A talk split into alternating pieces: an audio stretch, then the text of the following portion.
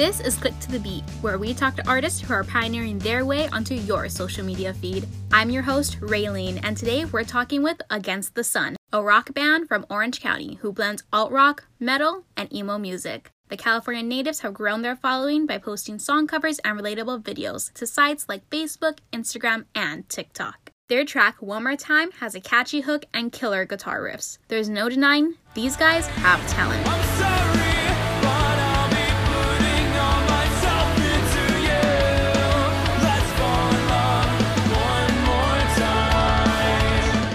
You're listening to Click to the Beat. Today we have on Brad, the lead singer from Against the Sun. How are you doing today? I'm doing awesome. How are you? I'm doing great. Thanks for coming on. So excited to talk to you. So the band has been around for almost seven years now. Can you tell us a bit about how the band got started? So I've been singing ever since I was a little kid. Um, I actually, and then I actually went to uh, OSHA over in Santa Ana, if anybody knows what that is. Um, but it's a high school for the arts, basically. Um, I... Uh, my family grew up kind of working class, so I didn't really have any, um, we didn't have any money to get me lessons or anything like that. So um, going to an arts high school was the coolest thing in the world because I got um, trained in classic technique. I get got to enroll in songwriting classes. I had teachers who really cared, um, and it was all free.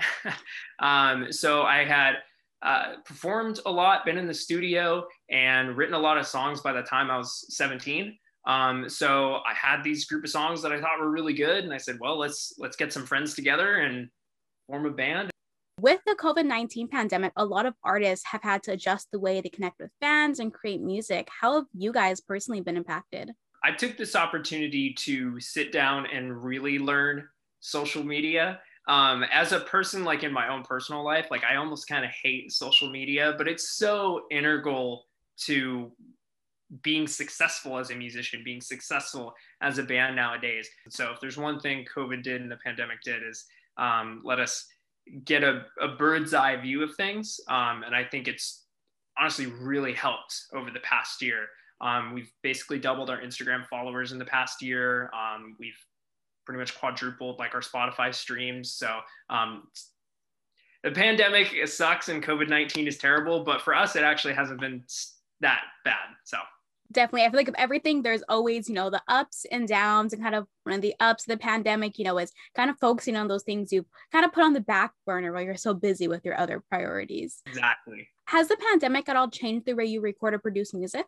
Um, we still are able to go into the studio, thankfully, because the studio we go to is actually fairly big. Um, and we record in a completely separate, huge room from the person who actually is our producer. Um, so it's still very covid nineteen safe, which is great. Um, we had some content stacked up that we had produced early in twenty twenty and late in twenty nineteen.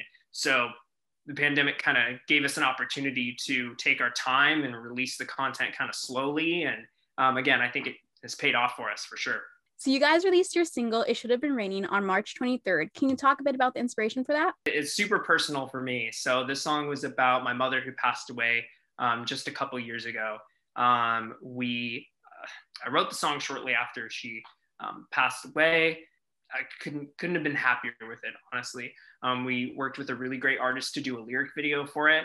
Um, and I wouldn't have wanted to do an in-person music video for this one either. I think that more hand-drawn look was perfect for it. I think it, it uh, was really um, intimate and matched the, again, really personal story with the song. So um, it's an emotional one.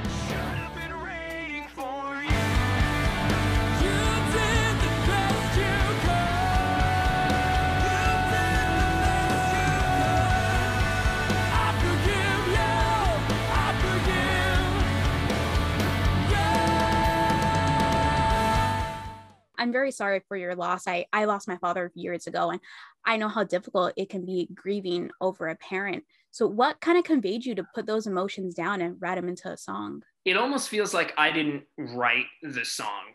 Um, I mean, some people, some, if any songwriters or musicians are watching this, you'll kind of understand me, but you know, sometimes when you're writing a song, it almost feels like the words are sort of coming from outside of you. So there were a lot of really like almost creepy, but like metaphorically resonant things that happened around my mother's passing. So it almost felt like the lyrics for this song just sort of wrote themselves. And the response has been amazing. I mean, hundreds of people have have have come and told me their stories of a loved one that's passed away or someone that um, they knew that was struggling with substance abuse. And that's kind of the whole point of what we're doing, you know, the whole point of being as a band and making music. You know, the song, it, it's very, it's very artistic. You know, like I said, there's a lot of layers to it.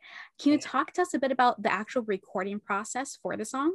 I wrote this song, the lyrics and everything. I probably wrote it in like forty-five minutes. So I bring it to the band and everybody puts their ideas into it and, and puts different beats behind it. And, and it really fleshed it out as a full song. It was awesome.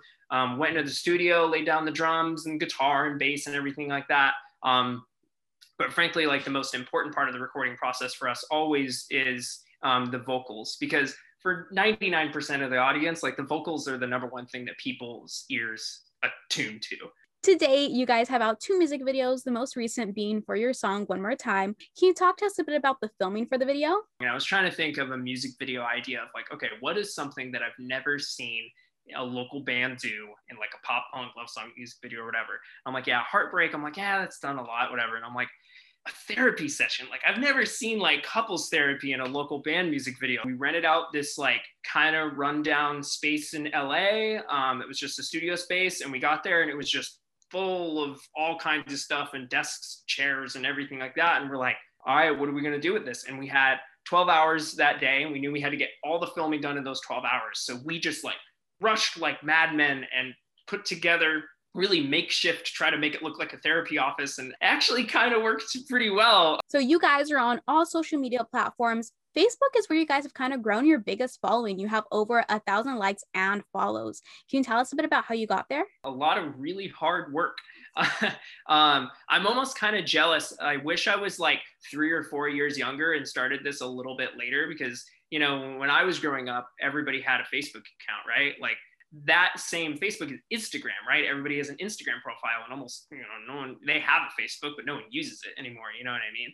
Definitely. And, you know, you're also on YouTube, Instagram, TikTok, you know, there you guys post your music and covers. Can you tell us a bit about the difference between the apps in terms of connecting with your fans? So for example, on TikTok, there are some things on that I post on TikTok that like, I just, just don't feel appropriate for Instagram. You know what I mean? Like sometimes Instagram feels like it's halfway between like an audience engagement, but also like each post is kind of its own little like press release, you know what I mean?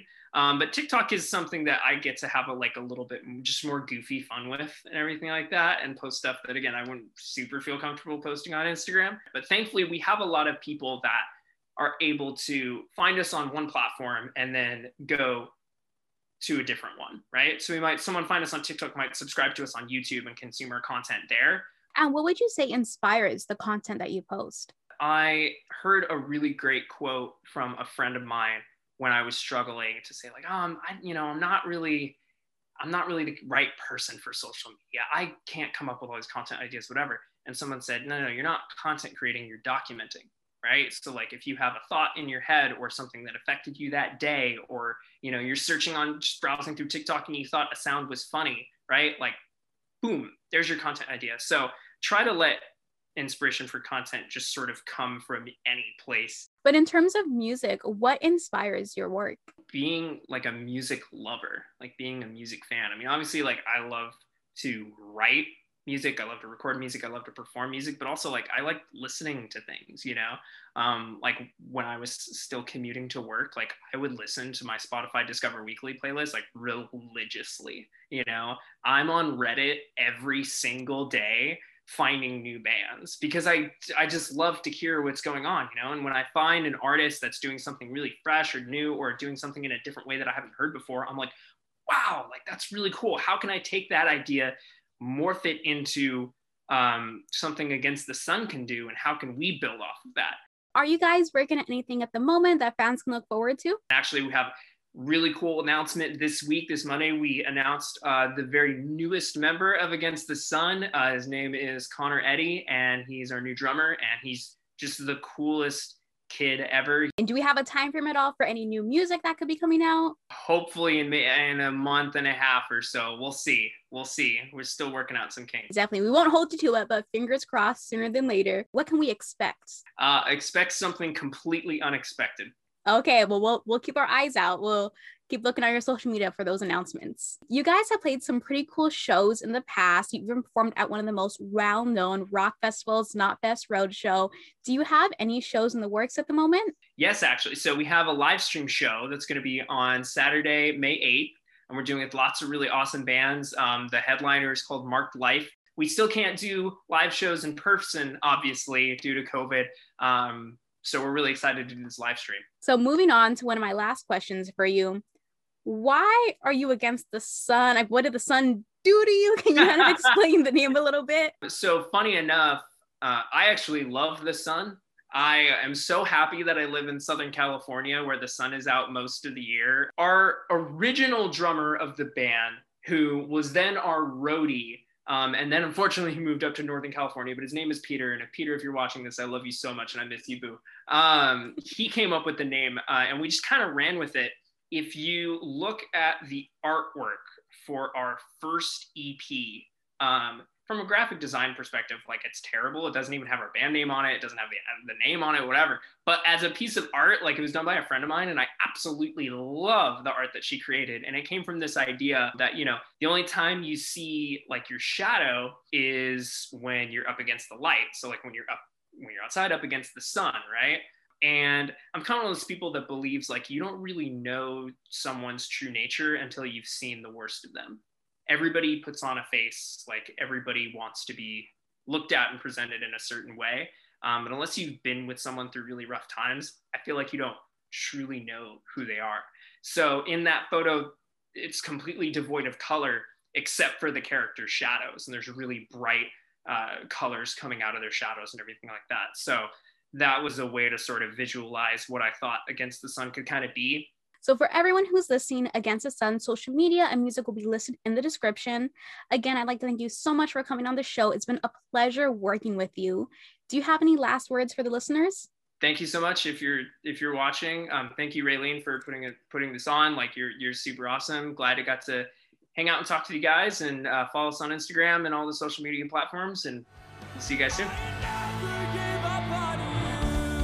Don't forget, It Should Have Been Raining is available to stream on Spotify, Apple Music, and YouTube. That was episode three of Click to the Beat, produced, edited, and hosted by Raylene Lopez.